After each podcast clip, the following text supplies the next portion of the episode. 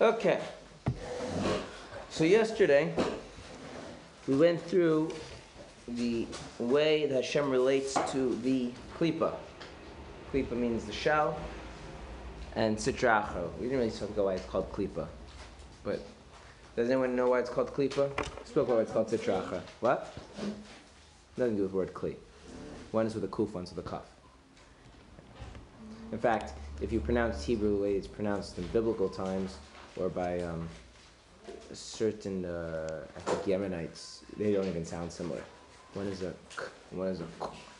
So it would be more like, yeah, like a like a hard Q sound. So, but anyway, that's why in Israel all the signs are translated, all the kufs are translated as Qs. Notice that? What? I've seen that. I Yeah. Yeah.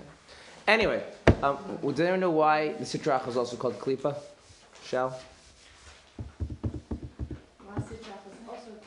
Yeah, sitrach. We call it, we explain why it's called sitrach for the other side because it's not the side of holiness, right? Mm-hmm. We explain what that means. But we didn't talk about why it's called klipa. It's a shell. It's a shell over holiness, right? And the emphasis of a shell is that a shell blocks what's inside. Okay. So the truth is that, and as we'll see shortly, is that godliness permeates everything. But as we spoke about yesterday, in order for godliness to bring about things that are not holy, A needs to be which side of God? The back side of God. Right? What does the back side mean? What?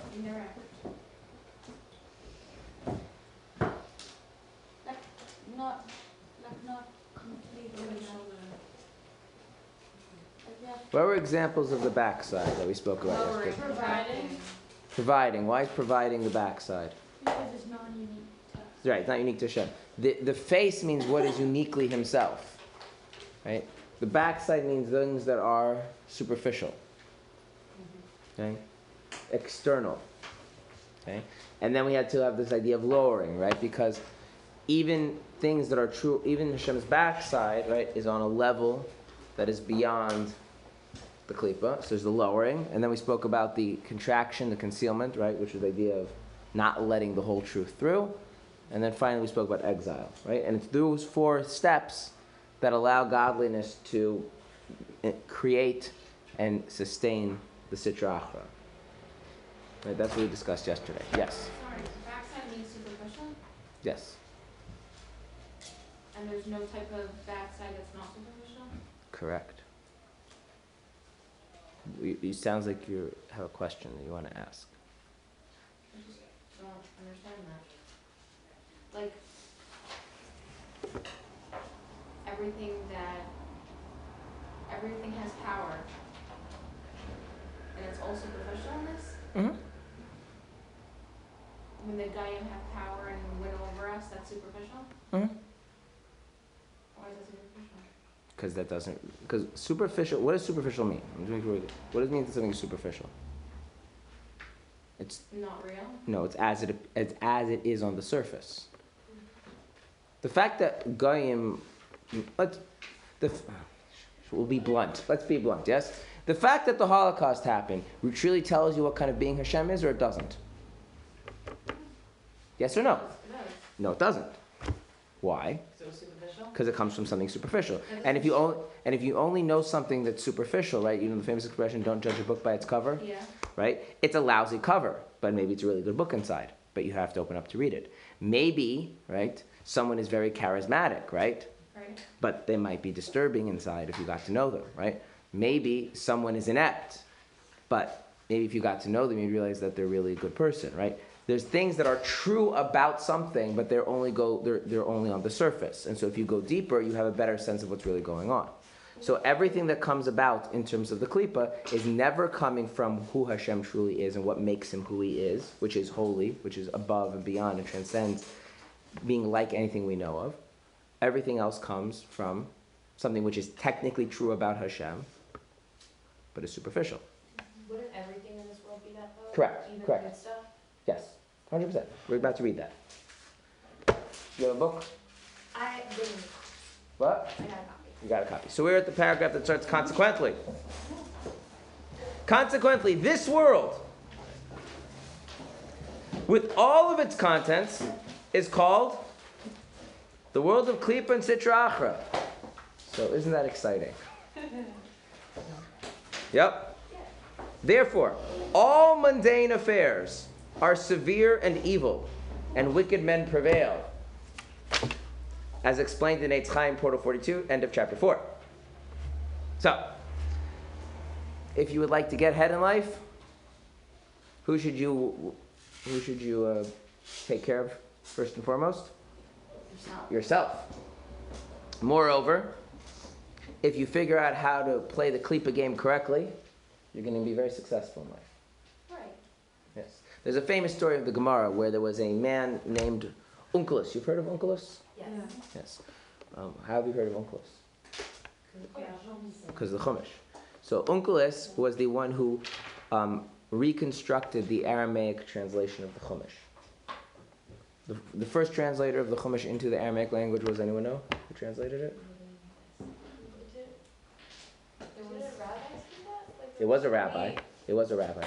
Which rabbi? I'll give you a, I'll give you a hint. He was the first rabbi. That's- That's right. Right, there was Oh. two, there was like the Kesef, no, like one was written in, what it do? No, Moshe translated the Chumash into all the languages before he died. Right. including Aramaic. And the Aramaic translation was preserved. It eventually got kind of corrupted and distorted. And Onkelos, um, he, in the times of the Mishnah, he went and uh, fixed it up, made sure that, you know, the correct versions of the words and all sorts of things, okay? Um, and it, his, trans, his translation, any translation is obviously a commentary, is considered to be basically the first and foremost commentary on the Chumash. Um, for instance, the halacha is that a man is required to review the weekly Torah reading, and he should review it twice, and then one time when the Onkelos. There are those who are lenient and say Rashi is sufficient if you just did it with Rashi, but the strict halacha is one should really do it with, uh, which just means extra reading. right? Anyway, so Onkelos, he was a convert. He, um, and when he wanted to convert, he wanted to check things out and decide if this whole conversion thing was a good idea. So, what would you do if you were going to convert? Or maybe you have converted. Maybe. Uh, what would you do if you want to check out if Judaism is a good idea? How would you go about doing that? Talking to Jews. Talking to Jews, right? But Onkelos was more creative. He figured, why don't I talk about the e- talk to the enemies of the Jews and get their take, right? Opposition research. No smell. Why? You know you're gonna find wherever you go. Well, you obviously have to ask people who are not going to lie to you, right? Who have the opposite perspective, but are going to tell you the truth, right? So it needs you need some dead enemies of the Jews because it's only in the afterlife it's the world of truth, right? You don't ask people in this world. This world's called the world of falsehood. So, using his powers of necromancy, because you know, of course, Onkelos has to have powers of necromancy. How else would? What? How else could this possibly? Right. I mean. No non-necromancer has decided to do this. Well, so he decided to raise the spirits of three very famous people. They are Titus, who happened to be um, Onkelos's um, great great great uncle or something, Yeah. um, and Bilam, Right. Naturally. and Jesus, because you know, want to round out the trio. So yes, the Talmud does say Jesus did rise from the dead. Uh-huh. No, it really does, I know. but not in that sense. Anyway, yes. It was No. short-lived. What? But it was short-lived. So he asked each of them. He, so he asked. So, so he asked them, who's you know from once you're in that world, the world of truth, from that perspective, who's really significant? Like, what's it really all about? And um, Titus, Titus, the one Roman emperor who destroyed the temple. I mean, he wasn't emperor at the time. His father was emperor, but whatever. He says the Jews. And so Onkelos' next thing is, well, should I join them? And so Titus says, no, don't join the Jews. You should oppress the Jewish people. Because by oppressing the Jewish people, you'll become powerful. Because the key to power in that world is klipa. And the more klipa you have, the more powerful you'll be. So don't join the Jews, oppress the Jews. And then Uncle says, um, and um, how's it going for you upstairs, like, or downstairs, wherever you are? you know, what's happening with you? You know, probably being punished. So he says, well, the sentence I passed on myself, which is for reasons we're not going to get into, is that he had his body burned and his ashes cast on the seas. So every day God reconstructs my body and burns me and then casts my ashes over the seas and then repeats forever. So it's like, hmm, I don't think that strategy of being powerful in this world really leads to like the ultimate thing that I want. So then he asked Bilam. I have issues with this. Alright. Sorry. It's a story, it's okay. okay. But the, the reason why I bring up the story, and then he asks Jesus, oh, that's very interesting. The reason why I bring up the story is that, that Titus' answer is that if you want to get ahead in life, you need to have klipa. Because this is a world of klipa. And this is a constant theme in Kabbalistic literature, is that as a general rule, there are exceptions, but as a general rule, if you want to make it in life, you klipa. Now, it is a short-lived proposition. Now, in other words, um, eventually it's going to burn itself out. Klipa, you know, ultimately has temporary value to Hashem. But this is the world where klipa, klipa is not just easier, klipa is not just more prevalent, klipa is also the path to more power. So, as it says, all mundane affairs are severe and evil, and wicked men prevail. Does klipa only exist here? Nope, nope. I will in fact tell you Wait, what did you just say? Is not just easier, it's the path to what? power, More power? more power. In this world. What? Only present in this world. Well, okay, so But apparently klipa exists in other areas, in other worlds too, correct. So I will, I will tell you how this works because you asked, and it's, it's a good thing to know. So imagine you have a giant barrel of wine, and there's sediments at the bottom. So the sediments are like the klipa, they're all like at the bottom, they're packed there, right? And then the wine on top is all clear, right? And then some idiot comes around and stirs the barrel, and what happens to all the sediments? Gets dispersed the whole Yeah, area. That's the, the barrel. Now, there's still a higher concentration at the bottom, right? And the top, top, top is probably clear, but now there's a graduation. So there was this couple, you might have heard of them. Um, I believe they were, their family name was Harishon. Sorry, I need to. Adam Harishon, eh? His family name is Adam Harishon? No, I don't. Um, except I guess Chava didn't go by. Yeah, Chava doesn't have a last name. Aim calls on. Shoot, apparently it's not a Rishon. Yeah. Well, I mean, she did come from Adam, right? But that's. Yeah. Okay. Carry the name. What? She carried the name. Yeah. Who's the first? Who's the first Jew who was, who, who assimilated when he moved to a foreign country? You know, you know, Jews they moved to a foreign country. They used to be like uh, Schlossenberger, and then they moved to America, and now they're and, and now they're and now and now they're just like Burger or something because it's like more Americanized. What people do. So who was the first Jew who did that? Yosef. Oh, okay. Yosef. Yosef's great grandfather was Avram Avinu, and then Yitzchak Avinu, right? And then Yaakov Avinu is from the proud Avinu family. Moves to Egypt, and all of a sudden he's a tzaddik. Changes his name. Um, Also, like, with Point, they had a different name for him. Yes, he also had a different name. There's also that. he did actually have a different name. He had an Egyptian name, Tzafnas Meach. Um, so Adam and Chava, when they ate from the tree of knowledge, what ended up happening is the klipas, which had been concentrated on the bottom of reality, got dispersed throughout reality. But they're concentrated, there's still higher concentration at the bottom. So the way it works is like this. For those of you who know about the four worlds, you know about the four worlds? There's four spiritual worlds plus this physical world, which gives you a total of how many? Five. Five. Okay. So the highest spiritual world, which is known as Atzilus, has zero klipa in it. It's klipa free zone. Okay. The next world down, Bria, has a little bit of klipa. The world below it is called Yetzira. It's half klipa, half kedusha. The world below that, which is called Asiya, is no Asiya, and this is called the spiritual world of Asiya, is majority klipa. And then you have this physical world, which is Just, just completely. the, the, te- the technical expression is rubo kekulo, the majority to such an extent that it is effectively the entire thing. The whole world isn't Klipa. That's right. There's you, in terms of your godly soul, and any mitzvahs you do. Everything else. Everything else is klipa. Oh my god, this is making me think of that in kashrut about like if you have a pot of like meat and then one drop of milk falls in and then it's like totally half pure anyway because it's just one drop. It's like literally godliness in this world. That's like the imagery that's. No, that's exactly, that's exactly, That's literally- the, the, ana- the analogy, no, the analogy that's used in, hope. the analogy that's used is that if you have, um, a one drop of, uh, if you have a, uh, if you have a, a if you have a, a, a drop of milk that, and It's as if it's not there. it's as if it's not there, right? It's actually worse than that, because that drop of milk. You want a quick halacha lesson? This is actually a profound thing if you want to understand chassidus too. I mean, it keeps collecting more of the milk then. But that doesn't work. So here's the thing: if you have a pot of chicken soup, let's say, for argument's sake, which is kosher, yeah. Um, and so you have 60 meat, and then into that 60, I don't know, 60 ounces, but pick whatever unit you want. One, one equal unit of milk falls in, so it's like it's not there, right?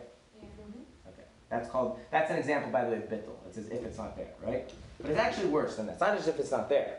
Because then what happens if I add one plus of blood? So more than one unit of blood.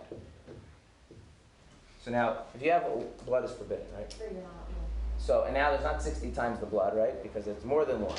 It's 60, you know, it's, I don't know, 1.1, 1.0, and whatever it is. It's a little bit more. It's too much blood, slightly too much blood. But we say this milk is effectively treated as if it's, Now it's, now It's it's. not it's, milk. it's treated as if it's meat. So we say there's Yeah. 61 units of meat against a little bit of blood. And this process continues on and onwards. And not only the milk is not like it's there, the milk is treated as if, It's meat. now. now, but reverse this and you put this with klipa, and then you put godliness,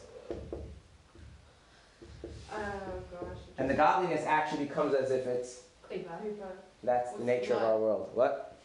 And then if you add godliness of a different sort, it'll never. The only way to do this is to add. The only way to fix this problem is just to add more milk. Right. And so basically, yes, Well, this right from the start. No, even if you add more milk after the fact, but then the milk, because the milk is never not really meat. So if Right. the milk finds more of its milk buddies. Then the No, milk, then the milk rebels like, wait a minute, we're not meat, we're milk. Right. So yes, if you do more mitzvahs and stuff, you can maybe change the fact that the world is entirely klipa. But yeah, this world is entirely klipa. So that's optimistic, right? Yeah, but Okay. even our mitzvot are very physical. Physical's not klipa. You weren't here for that, so we're not gonna talk about. it. You were here for the mitzvah part, not the klipa part. Okay. Now we have a footnote, if I remember correctly. Yes. To be sure, in case you were depressed. There are contained in this world the ten spheres of the world of Asiya, of the side of holiness, as written in Eitz Chaim, Portal 43. And within these ten spheres of Asiya are the ten spheres of Yetzira, and in them are the ten spheres of Bria, and in them are the ten spheres of Tzilus, which abides the Ein Sof, blessed Ein Sof. Thus, the light of the blessed Sof pervades this lower world through being clothed in the ten spheres of the four worlds, namely those of Atzilus, Bria, Yetzira, Tzira, as explained in Eitz Chaim, Portal 47, Chapter 2, and Sefer Gulim, Chapter 20. I read that very quickly. Why? Because I am not going to explain any of it other than the main idea, which is this. There is a basic idea in Chassidus, which is arguably the most important philosophical idea of Chassidus, which is there is no place devoid of God. Right? The Chassidus teaches what's called the radical immanence. Immanence means God is present, and radical means what do you mean someone is a radical? Extreme. extreme, right? Okay. So the famous the famous way this is phrased is that that the the Misnaga, the opponent of Chassidus, says is God in the bathroom, and the Chassid said, of course God is in the bathroom, and the Misnaga says, how can you say God is in the bathroom? You can't study Torah in the bathroom, you can't do mitzvahs in the bathroom. The bathroom is an unclean place. That's heretical to say God is in the bathroom. The Chassid replies to say God is not in the bathroom is heretical. In fact, to say God is not in the bathroom to the same extent that God is in the Holy of Holies would be heretical. God is radically present everywhere at all times. Now, the Kabbalists can be brought to support the non-Hasidic position on this because the Kabbalists speak about this world being full of klipa. The whole world is klipa, right? So what the Alter is addressing in this note is that that's actually a poor reading of Kabbalah. If you read the Kabbalah properly, it actually comes out that even though this world is entirely klipa and which is devoid of holiness, in some other sense, it doesn't contradict this basic fundamental teaching of Chassidus that the Ein Sof, Hashem himself, is radically present everywhere and in everything. Now, this is a footnote. Why is it a footnote? Or it's a side note, I guess, if you look, it's on the bottom, but whatever. Why is it a note? Right, it's not part of the main point, right? Right. In other words, and, and this is something in the Tanya, whenever the Alter Rebbe is saying something which seems to run afoul of some other standard mystical idea, he'll often address that in a note. But that's not the point here. The point is, at the end of the day, That's why he like separates it. Right, this way separate. At the end of the day, the, the point of this chapter is this world is a world of klipa. So, right? And this happens all the time, right? You have some rabbi that say, you know, God is not present in the world. And some students say, but isn't God everywhere? Right? And then the, the, the, teacher's like, okay, do we really have to go through this right now? Because then like, you can't. So which one is true? Is God everywhere or is this world devoid of God? Both. Right? In as much as we are talking about our service of Hashem in this world as we live our lives, which one should we be focused on? That God is everywhere. No. Because you said that the klipa is what?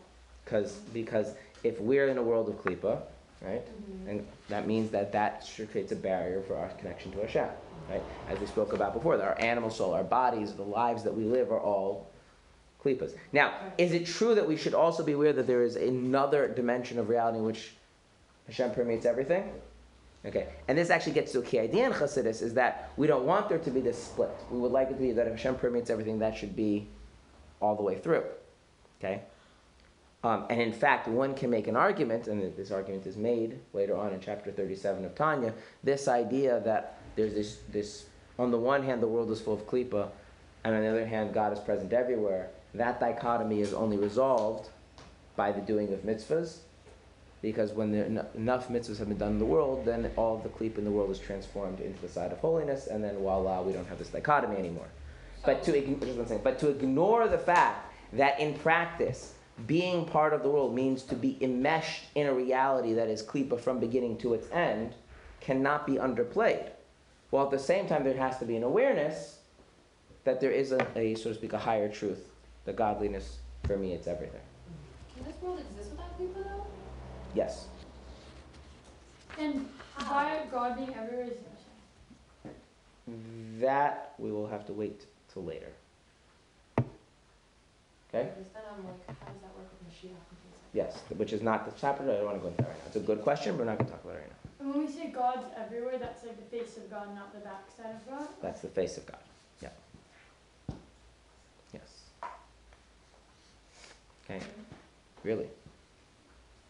There's actually a Hasidic discourse which asks the question: What's the difference between between the Holy of Holies and the, and the rest of the world? If, if the face of Hashem, if the innermost truth of Hashem is present and permeates everything, then how can you say one place is holier than another? I'm not getting into the answers, but in other words, it's important to realize that sometimes in our great zeal to make things palatable, we oversimplify them, and the oversimplification, not just that it's childish and superficial, it also ends up being false, hmm. right? It is, it, you know, it's, it is 100% true that this world is a world that is, as the Hebrew expression is, rubo kekulo, the majority to the extent that it's effectively the entirety of this world is sitra achra. And to operate in this world under the delusion that that's not the case because God permeates everything is just going to undermine any notion of what Hasidus teaches or what Kabbalah teaches for that matter about the role of Judaism, etc., etc. At the same time, just because one thing is true doesn't mean you completely throw out the other thing. Okay? But because here the the Alter is not the, interested in the in the in the philosophy of the of you know God's omnipresence. What he's interested in is giving us understanding of the reality in which we live in order to guide us in how to be connected to Hashem, right?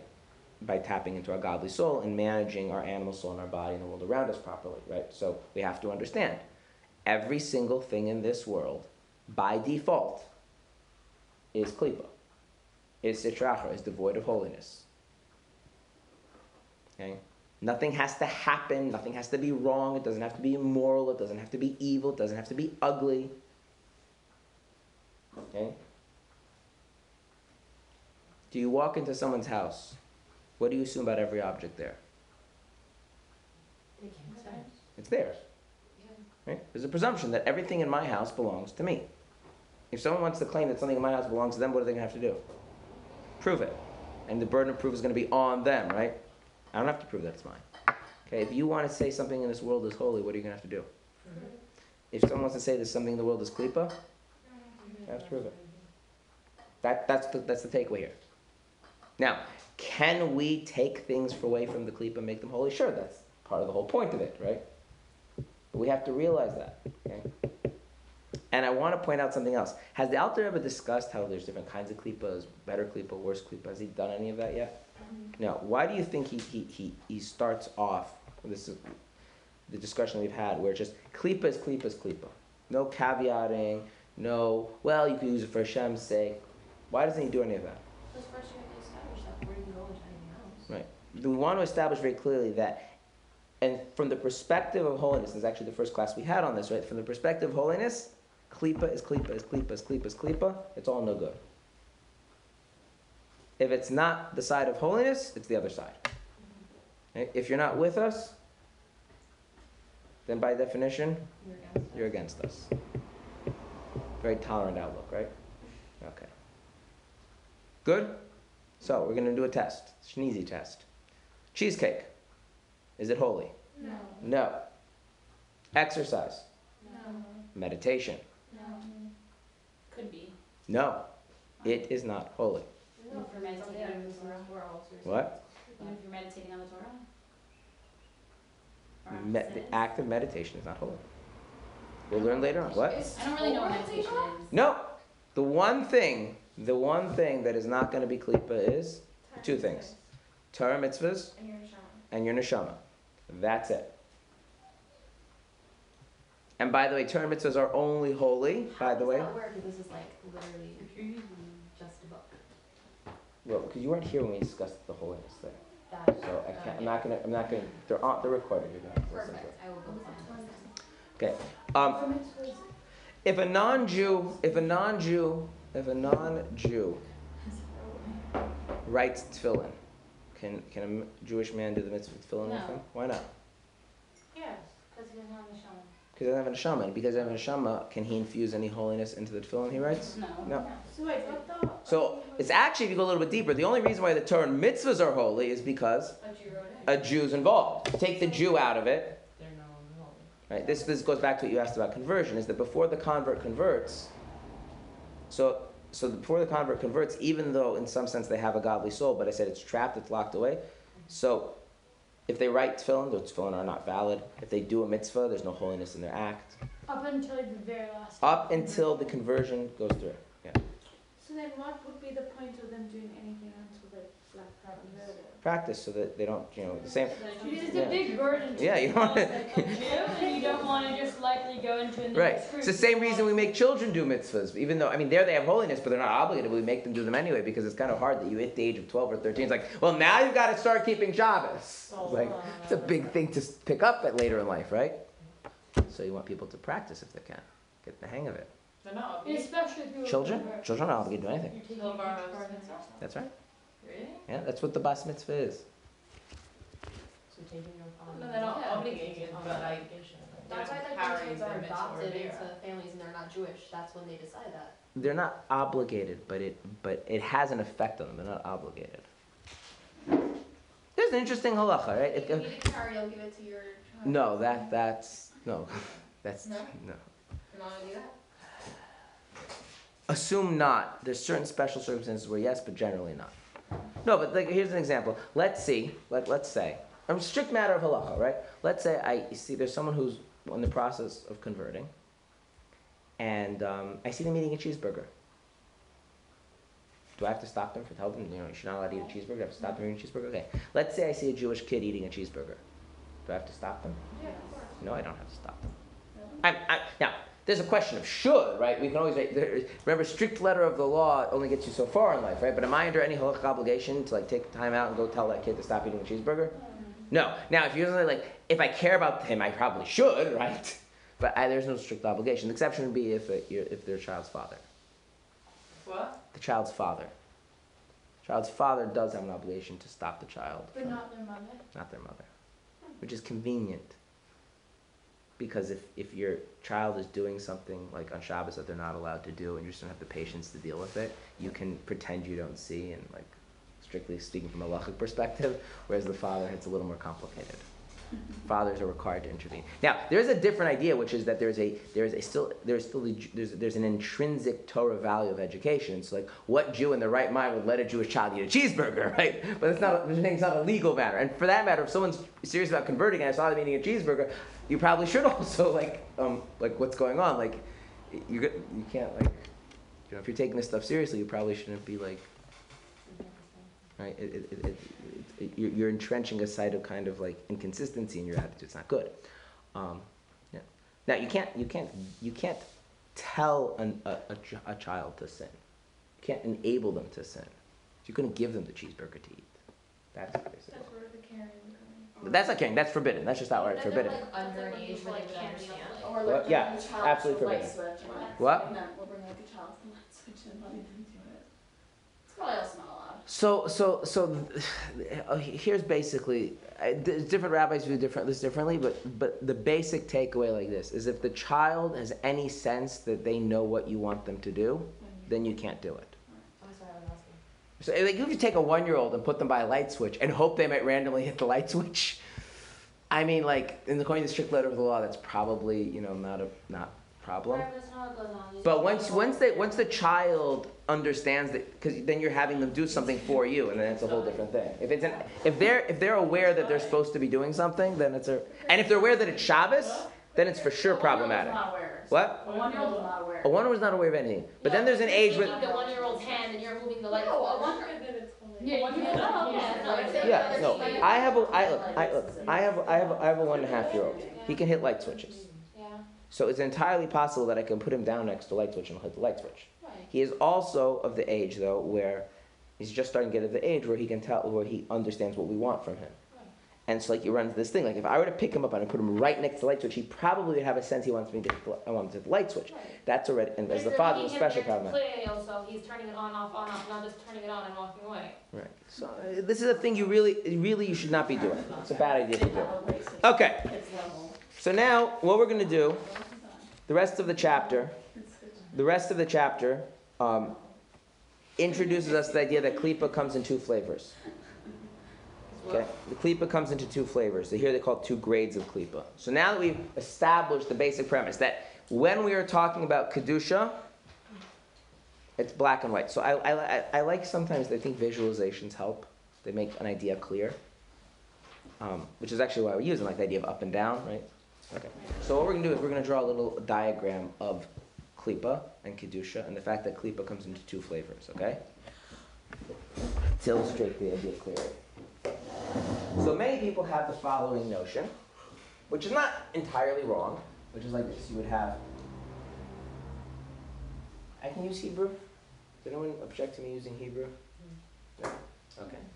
So you would have Kedusha. And then above the Kedusha, you would have Klipa, and there would be like the higher form of Klipa, we'll call it Klipa Aleph right now. And then you would have the lower Klipa.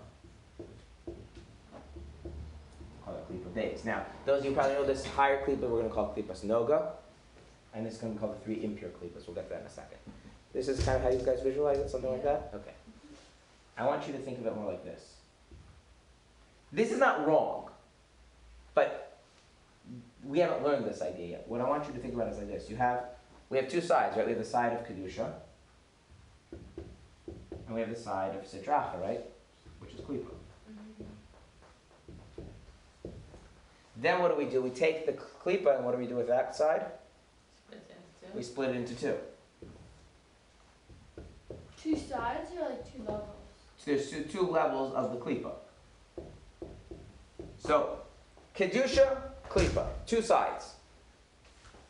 Right? There's no middle. There's no middle. Right? If it's kedusha, it's kedusha. If it's klipa, it's klipa. There's this line. There's a hard line. But within the realm of klipa, there's going to be a higher and a lower. Now, it is true that you can then, once you understand this, you can then understand that the, the higher klipa can become an intermediary and stuff. We'll get to that in chapter seven. But it's very important that our starting place is there's kedusha and then there's klipa, and then we take the klipa and divide it into 2 mm-hmm. right? And so, relative to the perspective of is it kedusha or is it not, all klipas go in the same category. They're not kedusha; they're sitra achra, the other side. Okay, so it's not like kosher where you have like dairy and meat and parv. It's not like that. Right? Kosher, it's more like kosher and not kosher. If it's kosher, it's kosher. If it's not kosher, it's not kosher. That's it. There's no middle category. Right? Or it's like Jewish. You're either Jewish or you're not Jewish. Good? All right. However, the klipas are subdivided in two grades, one lower than the other. The lower grade consists of the three klipas which are together unclean and evil, containing no good whatever. So, whatever. Whatsoever. Whatsoever. You have whatsoever? Yeah. Okay. no, that- Whatever. Uh, that, my text says whatever. Just reading what my text says. Okay, sorry. I could get what you, I should get your version. Except it doesn't have the these and the thous, so, you know. So you know, we need, we need, we need, we need, we need, we need the these and the thous. We need like a synthesizer. Okay. At this point, you could probably just stick them in. Is there an English Tanakh here? Should be here. No. Yeah. No. Yeah, Emma the red one behind you. I see a green Tanakh Is right there. Right. English? It should be a, a- yeah, is it English? Oh, there we go. That'll work. Okay. Yeah, So English. Oh, it's English. This is English. English. Same one. Yeah, it's probably. Well, it's not only English. One time in the men's program, I asked one of the Bachim to bring me a Tanakh, and he brings me a Tanakh, and there was only English. There was no Hebrew. I think this is weird. Right? Like I've never seen such a thing. And I flipped to the front, and it was Was it something. Bible? No, it, it was it was clearly a Tanakh because it only had our books in it. It didn't have any of their books. Why did they do that? Interesting. So then I, I look in the title page, and it was published by the Reform Movement. Oh, that makes sense. And so I End up in the- there's all sorts of weird things that end up in the Mayanot Men's program. People just like donate. They've like Yes. quadrupled the amount of books we have. Yes, people people for stuff like we recently I don't know like last two years ago I don't know somebody like there was somebody who was I think Japanese who was seriously considering converting to Judaism was living in Jerusalem for a few years and decided not to convert or something like this and decided to donate his whole library of Jewish books and so we have like all these books that have like notes written in Japanese on them with highlights but like there's like books that are like not kosher books in terms of like you know the conservative movement books and stuff What like did you do that. Well, um, I'm the unofficial censor, which is I go through the library and if I see a book that I don't like, I remove it from the library. You remove the English book, what? the English Tanakh. that So um, yes, we got rid of the English Tanakh because um, you know if somebody who doesn't believe in Torah um, translates the Tanakh, I don't think the translation should be in the library. So that was that. Okay, so um, there's a prophet whose name is Yechezkel. You've heard of Yechezkel, Ezekiel? Okay. So Yechezkel, um, he had a prophetic vision, which is right at the beginning of Yechezkel, um, where he saw the chariot of God. So, I mean, th- those of you who have encountered some Chassidus, you've heard about the different spiritual levels and worlds and things like this. Where are they mentioned in the Tanakh? So there, there's a few prophecies which are very like colorful. Um, These were like the burning angels and all that. right. But the most detailed one is Yechezkel. The reason why Yechezkel is the most detailed is because the, the analogy that's given is that if you're a peasant and you go to the palace, you notice everything. But if you if you um, live in the capital city, you don't notice all the pageantry of the palace because you're accustomed to it. You just pay attention to the king. So the higher level prophets talk more about God. The lower the prophet, the more they talk about what's around God, angels and spiritual levels and stuff like this. And the lowest of the major prophets is Yechezkel. He's actually the prophet prophesied after the destruction of the temple. Um, so.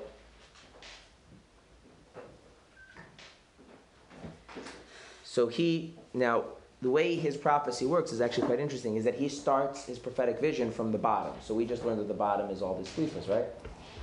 So he starts off his prophetic vision. He says, "I looked suddenly, and there was a stormy wind coming from the north, a great cloud with clashing fire and a brilliance surrounding it from inside it." Doesn't sound scary, right? Should I say that again? Yeah. All right, I'm going to count, but as I'm talking, okay? I looked suddenly, and there was a stormy wind coming from the north, a great cloud with clashing fire, and a brilliance surrounding it from the inside, from inside it. A brilliant. A brilliance, a A brilliance. brilliant. How many things did I count? Four. How many klipas are there? Two. The lower grade consists of the three impure klipas, which are altogether unclean, and then there's yeah. Does anyone know what the word noga means? Like, Light, brilliance. In fact, would you like to hear this in Hebrew? Means what?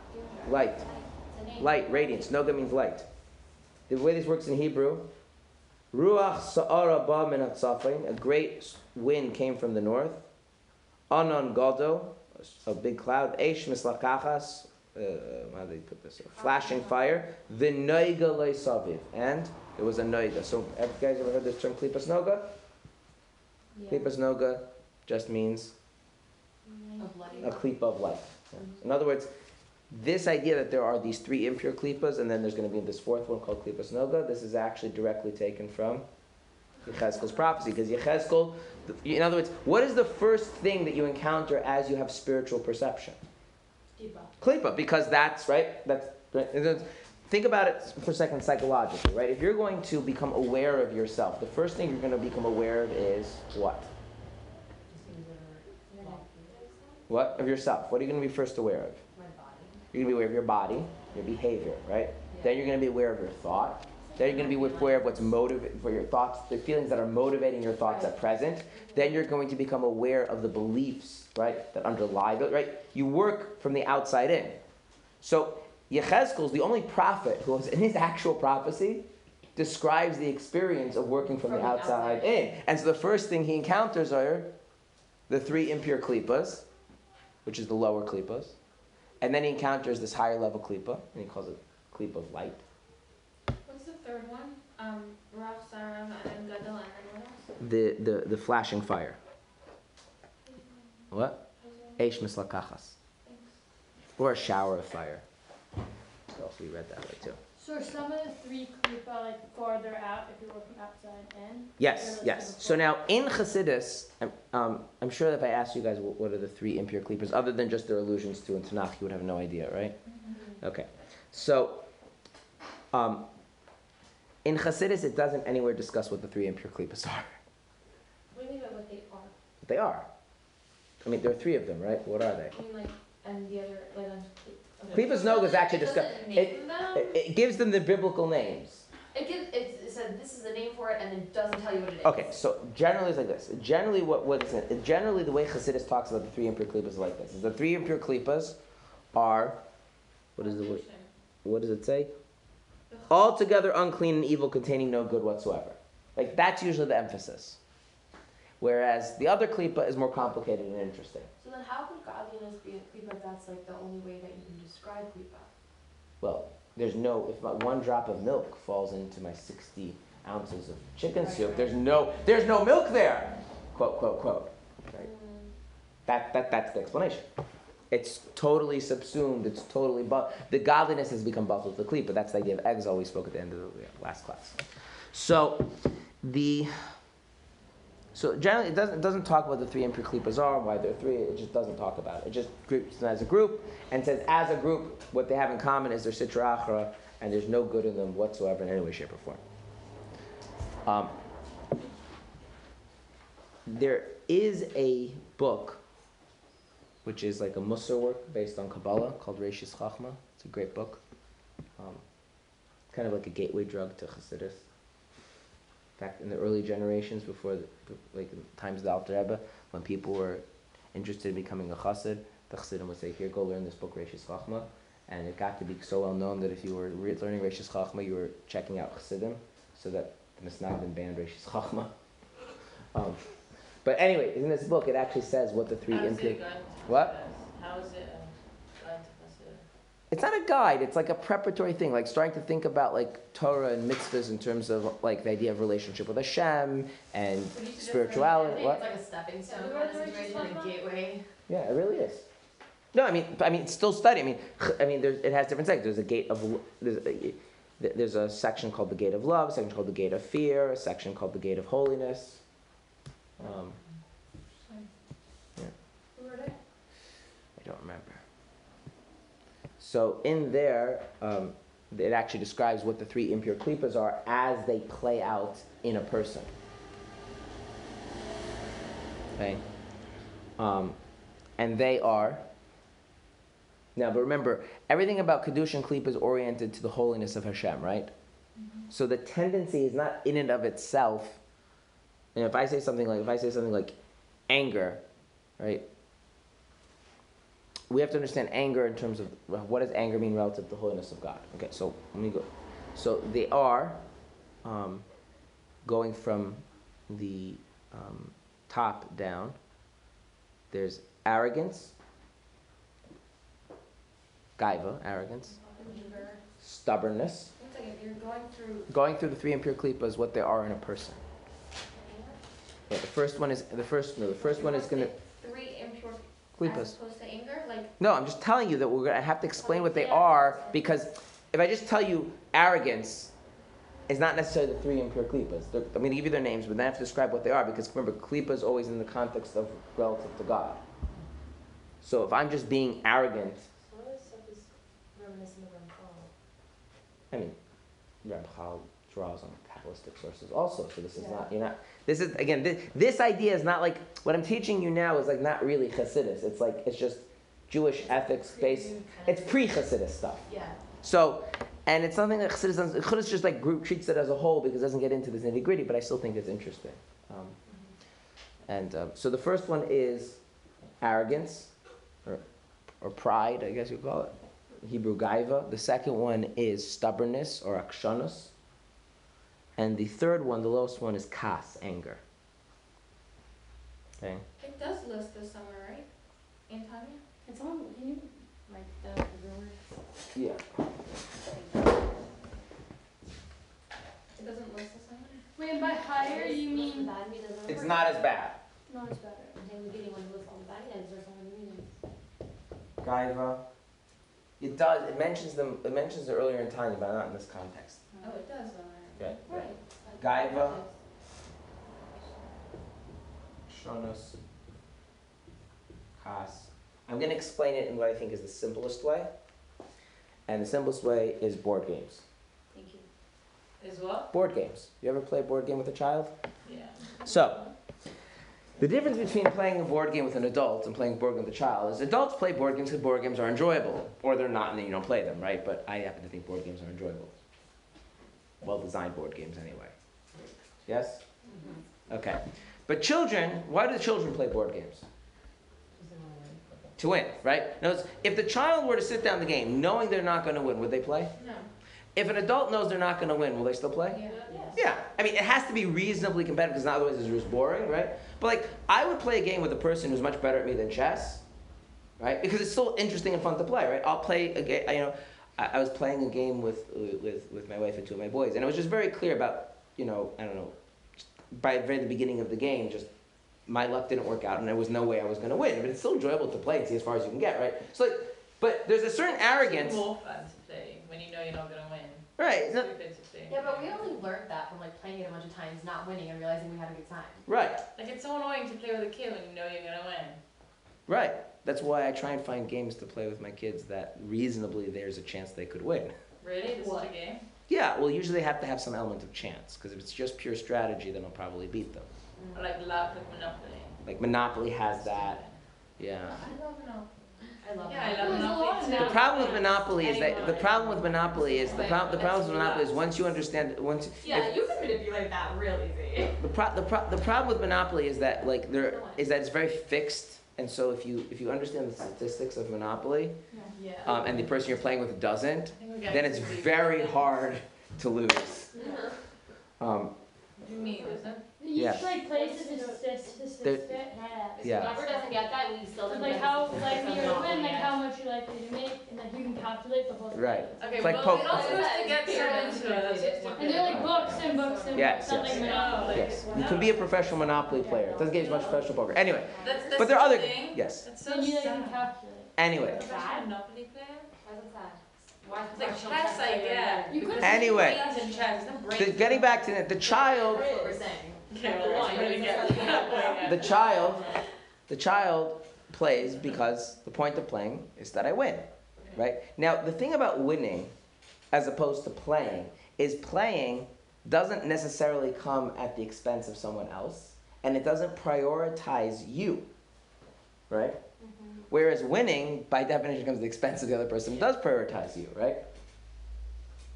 Okay. So here's the thing, right?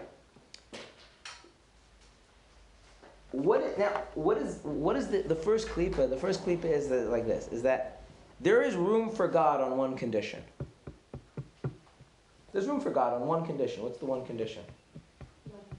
No. This is No, talking about the uh, klipa of gaiva. What? Oh, oh, oh, oh. That, that it works with like how I speak myself. That's right. God is there to serve my needs. Mm-hmm. Whatever the higher power creator of the universe is, there for one purpose, one purpose only, which is Me. me. Right? Right. When it Wait, this Look- is arrogance? yeah, this is the arrogance. And as a child, relative to you, know, you have to think of it relative to Hashem. Right? Now, what does it mean to be arrogant relative to Hashem? It means, of course, God. God, you know, God is wonderful, God is powerful, but really what God is there for me. That's it. Okay? God is God has no value in his own right whatsoever. Right? Okay? In other words, arrogance goes along with the idea of objectification. This is not atheism. I'm not saying there's no God. There's God. Yeah, there's God. Yeah? But as far as I'm concerned, God is a place because I need him. Now, if I could not need God, that would even be greater, right? But I mean, yeah. That's the first klipa. The first klipa's attitude Is is that the worst one? no, that's the that's that's the, the- then you move down to the level called akshanos, stubbornness. Okay, so going back to the board game, what happens when the child is losing? Cries. No, Those They refuse to play. those We're are not scared. There's a step before that. Well, first they're gonna refuse to admit that they lost. They're gonna not admit that they lost. They're gonna insist the rules change. They insist someone cheats, You right? cheated. There's a total. Re- there's an insistence that everybody else change to accommodate themselves. I don't have to change. Everything else has to change. Akshanas. Yeah. I don't have to change. God has to change. With now, what happens when the parent does not give in to, you know, or the other kids you're playing with it? No one cheated. We're not changing the rules in the middle of the game. Then what happens? Board flipped over. The board's flipped over, which leads us to an outright rejection, which is kas, right? So there is God is here to serve me. And the kids are one- God has to change. If God won't change, there's no place for God anymore. Those are the three impure klipas. So it's like, it's steps, you don't stop by one. That's right. But there's a package deal because there's nothing good about any of this. Right, but I'm saying you don't stop by Gaiva and then, like, you always end in anger. That's right. It's, it's, no, no, no, no, th- th- there, there's, It's, yeah, it's a package deal. it is, it's a, it's, you can view them as a package deal, but there is a, there's a progression, right? No, it's the underlying thing is the ang, is the, is the gaiva, which leads to the akshans, which leads to the kas. So it's like levels there. There, there, there are like levels, but Chassidus doesn't care about this because at the end of the day, if your attitude towards God is that God is here to meet my needs, like everything after that, like there's no like like think about that just in a human relation for a second, right? If you're in a relationship with a person where your basic attitude is your right to exist is because you serve my needs, is that a relationship? No. Okay, like they, in some sense you've Right totally, to exist. Whoa, that's That's- that's, intense. but that's basic. Friends with me. That's And therefore, if you're not accommodating my needs, you need to change. I don't need to change. And if you're not going to change, well, then get out. On the stubbornness level,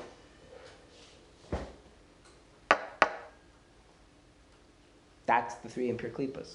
So, like, if something's strengthening the three impure klipas inside of a person, these tendencies, these feelings towards Hashem will be will become more dominant in our psyche. In other words, like this. Just one second. Let's say you do something that. Just, I'll ask you a question. uh, Yes, go just in a second. Let's say you do something that get that that puts the three impure klipas into you. Yeah. So what's going to happen?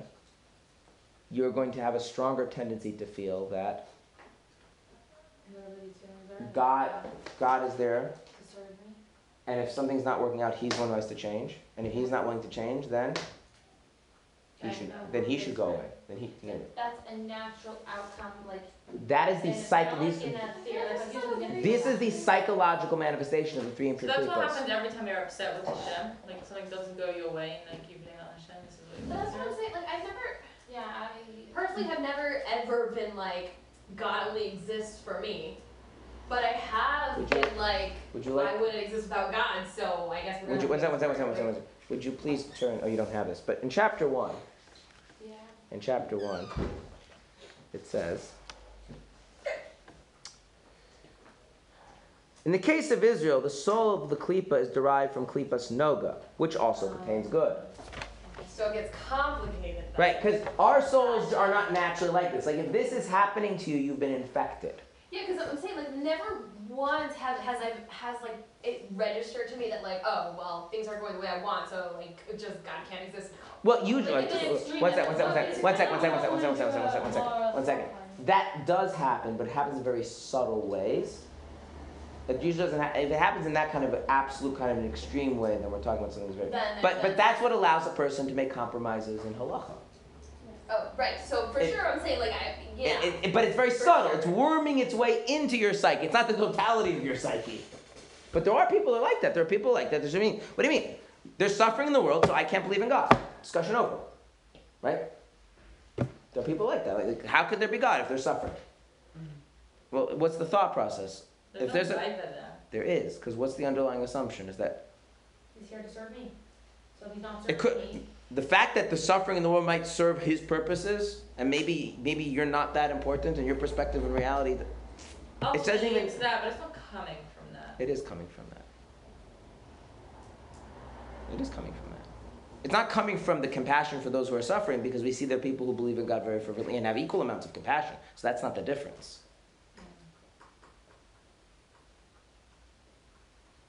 Yes. Um, so we said in the arrogance there's a place for God because he's serving you. In the stubbornness, is there a conditional place for God, like only if he is serving you, but if not, there's no place for God? Right, which is why Like, these There's flow. no place for God in the bottom. Right, which is you see how they flow to the other, right? so it's like one goes to the next goes to the next Right. yeah Right. So Chassidus says like getting hung up on these differences is, a, is like kind of silly because like it's one basic problem. right there's no acknowledgement that god is like well maybe maybe the center of things is god and not us is there uh, traditionally jews have believed that the earth is the center of the universe and the sun goes around the earth okay I, i'm sure everyone knows that in modern um, high schools they teach people that the sun is the center of the solar system and the earth goes around the sun yes so there was a Hasidic Rebbe named the, the Heilige Ruzhin, the Holy Ruzhin Rebbe, who said that um, this shift in thinking from geocentric to heliocentric is a positive thing. Now, I'm not getting into the science Torah, this, I want to bring this. And he said, why? Because the earth represents man and the sun represents God. So it used to be that people thought that God revolves around people. Now people come to realize that people revolve around God. Right? Who's the center of the universe? Us or God? God. absolutely true on like an abstract level but like in my daily experience I don't feel that at all Right. Okay. So now, like ju- the only thing I'm experiencing is my own experience so like Right. Now, just so that I can teach this to you as a little bit of a package deal, and then we'll get back into the text, I'm gonna I'm gonna preempt the um, what it says in chapter seven, which is the second kind of klipa, klipas noga, which is called the, the klipa of brilliance, the klipa of light. Okay. And that is known by the Aramaic word, and this Chassidus speaks a lot of, a lot about. Um, and I'll give you the Aramaic. That's what you'll see. Lagarme. Lagarme is Aramaic for for oneself. The Hebrew is la'atzmai. And this idea is that everything ultimately is just about you. But now, like, so now if I'm sitting down and playing a game of chess with somebody, why am I playing a game of chess? because I enjoy it Because I enjoy it. However, however, right? Mm-hmm. Like, I'm not, like, I can equally recognize that they enjoy it. I can realize, like, it's more fun if we're enjoying it together. I mean, you can intellectually know that. You can feel that they're enjoying it. You don't know all that stuff, but at the end of the day, like, So it's not for them, it's for me, but it doesn't have that element of completely objectifying and rejecting them. Okay? Let me give you some examples of this. Have you ever gotten on a bus? There's only one seat left. You're the only person that just got on the bus. You sit down, right? Makes sense? And then someone gets on the bus and they're older. Now, why do you get up? Many people get up because it's kind of uncomfortable. You feel like a jerk. That If you stay sitting down while this older person is standing up, right? So why are you really getting up? For yourself. Because it's for yourself. 'cause you don't want to feel like a jerk, mm-hmm. right? You also want the, the older man to say no. But that depends. You could have tremendous compassion, respect for the older person, but most people, the reason they get up. But you didn't wait, it's for you. No, no, no, no, no, no, no, no, no, no, no, no, no, no, no. So this is this is what I wanted. So if you put in the context of a person, if I see the older person, right, and and it just seems obvious that of course they're entitled to the seat, right? Yeah, because they need it more than you, so. Right, they need when you get up. So then, then, then that's for them, right? It happens. I, I recognize it, right? But then I could be, I could be sitting, get, getting up because staying seated just feels awkward. It feels uncomfortable. It feels like I'm being a jerk, and I don't want to feel that way about myself. So I get up. Or it could be the reverse. I want to be able to tell myself in my head that I'm such a good moral person, but and so it's not so easy to figure out from looking at the person what the motivation is. You could be getting up because you genuinely think the other person's entitled to it, and that's it.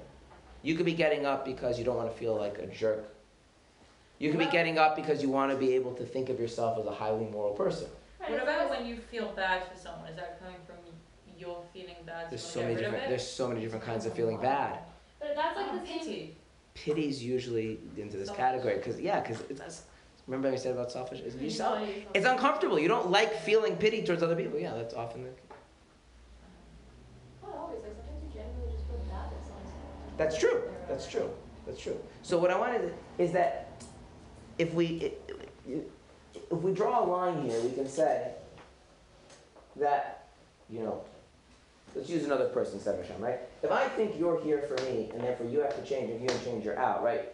That we could all call selfish. And, I, and you know how I feel about the word selfish, right?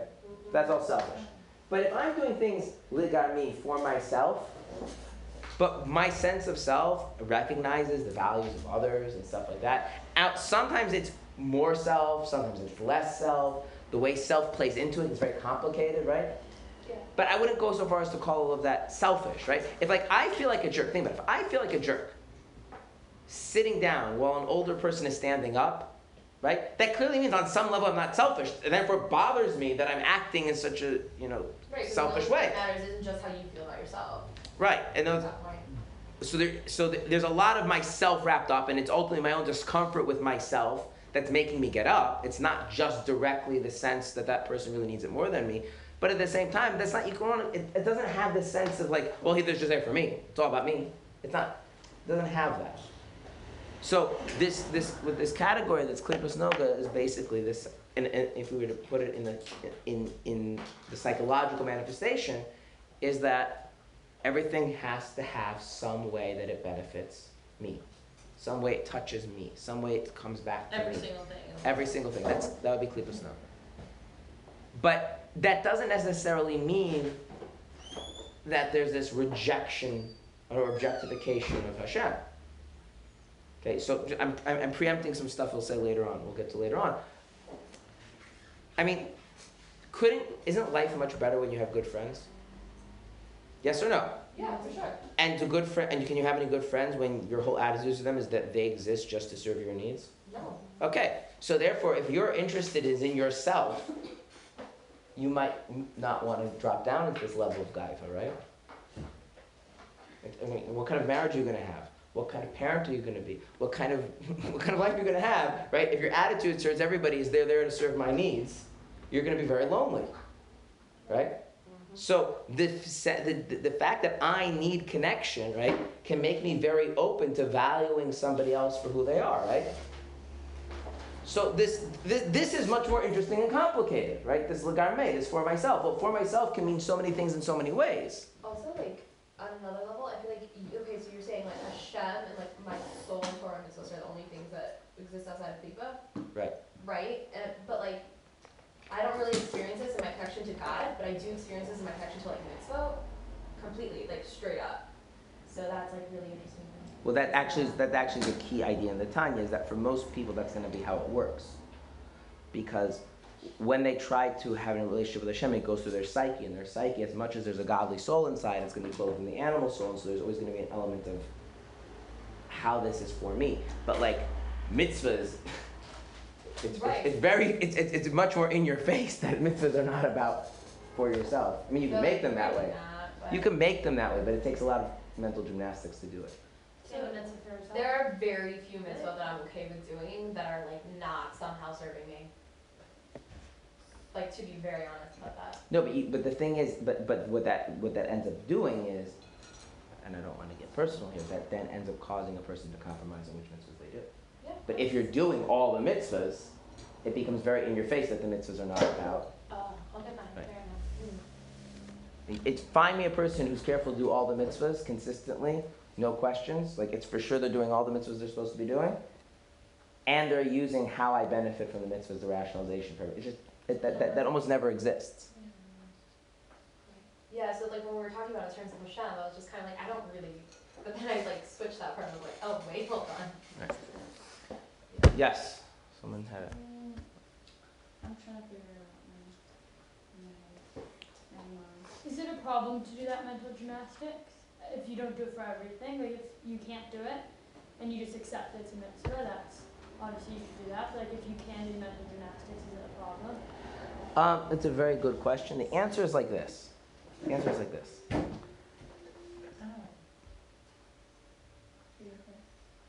You should never do something that is lying to yourself. Ever. Ever. Never lie to yourself. So you shouldn't do something that you enjoy. So now, Something that's like quote unquote good. so now I could say like this. Oh, if you say really, if you say to yourself, the real value in the mitzvah is that it's holy, and I and really I, that should motivate me. But that's not where I am right now. But the importance of the mitzvah doesn't go away because I'm not there right now, and so therefore I'm going to use this thing to compensate. And then you have your rationalization. That's fine because you're not lying to yourself, and you're never going to buy into that. The problem is that So if you say I don't want to do it because it's Right, but what ends up happening is if you start all the mental gymnastics, you start actually, that becomes your worldview about the mitzvahs. Then you start saying, oh, the real value in the mitzvah, I mean, make it very simple, concrete example, right? Person can say, I really don't want to keep Shabbos, but if I keep Shabbos, I'm going to get to go to Gan Eden. So I'm going to keep Shabbos in order to get to Gan Eden. You're lying to yourself because what are you telling yourself? What's the real importance of keeping Shabbos? Getting yourself to Gan Eden, but that's not really the importance of Shabbos.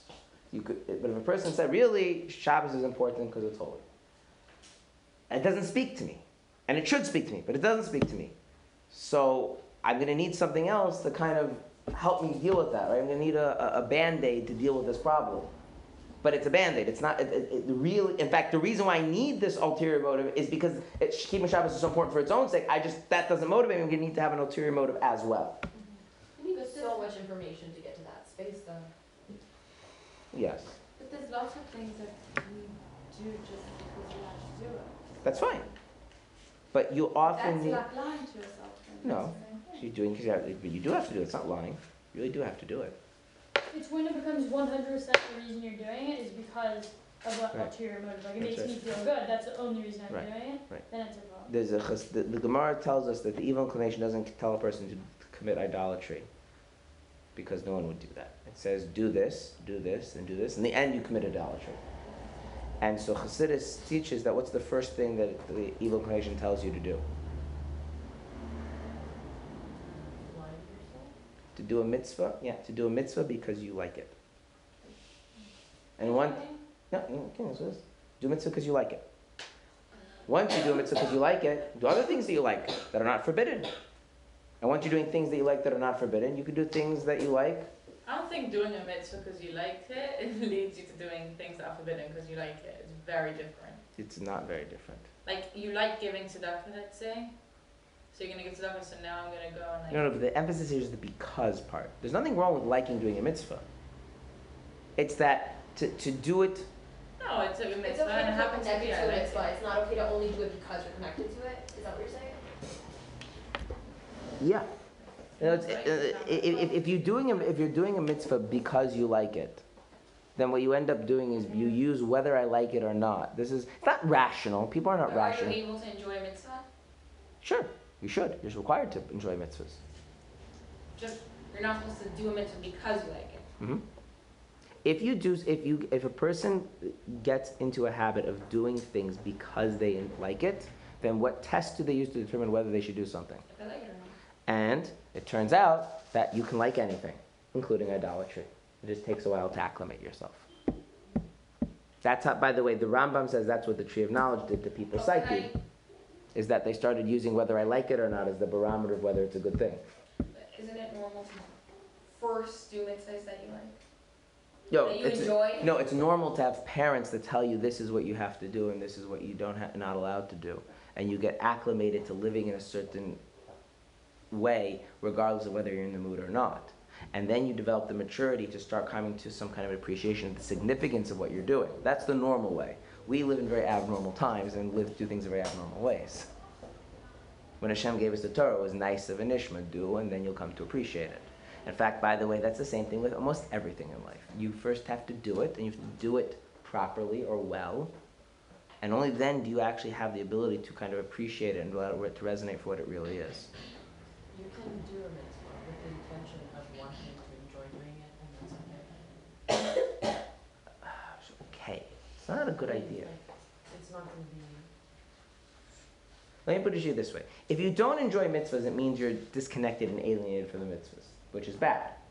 I don't, But I it- don't mean like not liking them, I mean like, you're not necessarily like them, if you don't necessarily like them, you're doing them because you have to, if you want to. That's, that's good. You should want to like why can't fake it till you make it? Well, why can't you fake it till you make it? Because it's a slogan that doesn't mean anything. Explain exactly what you mean, then we can talk about it. Do you mean doing something that you don't feel? You can do that. Yeah, pretending to- gonna one day feel it. That's fine. But can you f- pretend to feel what you don't feel? No. Like, why can't I do something even if I don't like it because I have to do it and then I'm gonna one day like it? That's fine. I didn't say Well, anything that's against better, that. That's no? that's hundred percent fine. But doing something because you like it, yes. If you learn because you like it, then when you don't like it, and then you like other things, you do those things, and slowly but surely. But mean so the start though is already in there? It's not Nevera. It's not Nevera. The Yetzer Hara is never going to come and tell. This is the this is the, the Gemara is saying. The Yetzer Hara is smart. You don't come to a person who's moderately observant and tell them go do something overtly forbidden. Right? That just doesn't happen that way. It's you know change your attitude to what you're doing so that you become more receptive. To become more receptive. To become more receptive. Till this is happening. So, when you do a mitzvah because you love it, it's klipa? If you do a mitzvah because you love it, well, what's the it?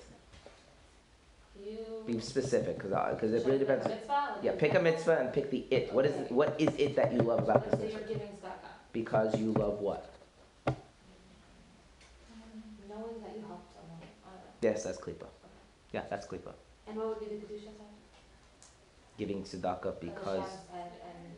Giving. gi- Uh, uh, uh, But you could well, also enjoy giving to that. No, I know, Yeah, but you yeah. can't do it because you love it. you could be you could you could be giving tzedakah because you feel that Kind of Hashem, the- Hashem because Hashem because you feel that Hashem made you His shliach to distribute His money. It's not my money; it's Hashem's money. Why is it in my hand? Because I'm I'm supposed to distribute it.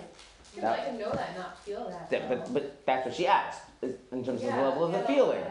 Yeah. The, the tzedakah is gonna the, the tzedakah is gonna be holy regardless. Right. But your but Right. your your attitude to this is what we did in chapter four, right? To do a, to truly do them, it means to do it out of love of Hashem. Yeah. What about enjoying it at the same time knowing somewhere in your head that I'm also doing it for Hashem? But like Then you haven't- primarily. Then you then you're then you then you then you are then you are um how should I put this? You are a normal human being, which is why it's called Chassidus. A normal human being, which is why it's called Chassidus Chabad. That our, to get our intellect free of klipa is not nearly as difficult as getting our hearts free of klipa. In fact, the whole Alter whole point in Tanya is that most people can never free their hearts from klipa, You can free your brain. but you can free your brain from klipa. And so the situation you described Is in your heart. right, uh, is where I, I, I know this truth, I believe this truth, I value this truth, but at the end of the day, I definitely get out a kick out feeling like I did a good thing and feeling proud of myself, and if I get some recognition, that's also pretty cool. Low key, Yeah. the game is rigged though, because we're experiencing everything on, on, like, a Cleveland level. That's true. So, how are we supposed to not? Like, It's really hard work. Mm-hmm. But who says that's the, who says that's the main priority? So then what's the main priority? You remind you you you, you remind me you remind me of um, my children sometimes when we play board games. Like, but how am I supposed to do X? And like, well, I mean, the way the game is set up is you're not supposed to be able to do X. You can't do X, and then you have to figure out a way around that, and then that's what makes the game interesting. So I have to figure a way around the fact that I'm always gonna have Cleveland on everything I do. Mm-hmm. That, that's the key. That's the key insight of the key, the key insight of the Alter Rebbe is how do you live a life centered on holiness if you have a thriving klipa inside of you you're never getting rid of. That's interesting. That's that, that's the whole premise of the Tanya. How to live a- how to live a klipa Okay, free so the point isn't to get rid of klipa. Not entirely, because there's parts of your life you never get to get rid of it, mainly in your emotions. Yeah. Mm-hmm. Exactly. Well, you can't get rid of the klipa. 'cause it's You can get rid of klipa in a lot of stuff. You can get rid of klipa in what you do. You can get rid of klipa in what you say. You can get rid of klipa in your mind. You can't get rid, getting rid of the klipa in your heart is basically impossible. But if you get rid of the klipa in all those places, the this world is still 100% klipa because you've gone rid of such a small portion. No, no, no, no, no, no. Chapter chapter thirty-seven says the opposite is true. When when a Jew is able to get rid of klipa in something small, it has a viral effect on the world. It affects tremendous amounts of the world. So then, how come is it has no one been able to do that there any successfully? How do we claim that 100% of the world's klipa? then? because it's talking about the state of the world per se, not talking about. In other words, in other words, we always have to ask ourselves when we're talking about something, we're talking about it as it is, or we're talking about it under the influence of something else, right? So we're talking about the world as it is. Now, once a Jew gets involved in you know living a life of Torah and mitzvahs, then that changes the things. Like so, for right now, by the way, most of this world is not klipa. But to be fair, most of what you experience is going to be klipa because Right. one second. And I want to explain to you the difference. This is important.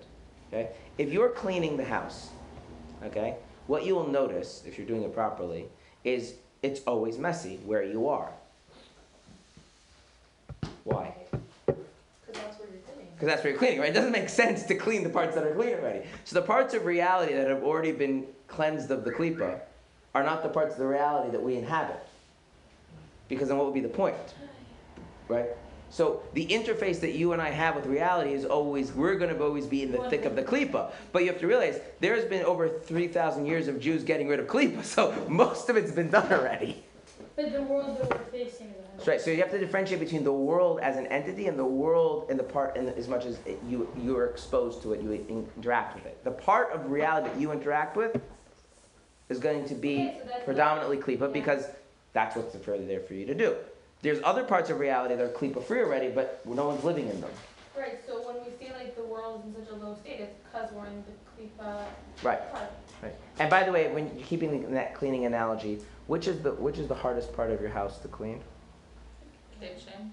That drawer. You know that drawer. Like stuff Oh, everything the else stuff drawer. When you're cleaning everything else, there's all that Yeah. stuff that you're not sure to do, so you put it over here in this box, and then get, and then you get to that drawer, and then, then that drawer is like a nightmare, right? Well, that's where we are in the grand scheme of Right, klipas. Yeah, so it totally. makes sense the way we So it feels like the klipa's gotten totally out of control. Really, it's one tiny corner of klipa. It's just all the really unmanageable stuff is all in one tiny little corner, which means we're at the end, but it feels like the most, you know, over, Yes. you know, That's overwhelming part. Yeah.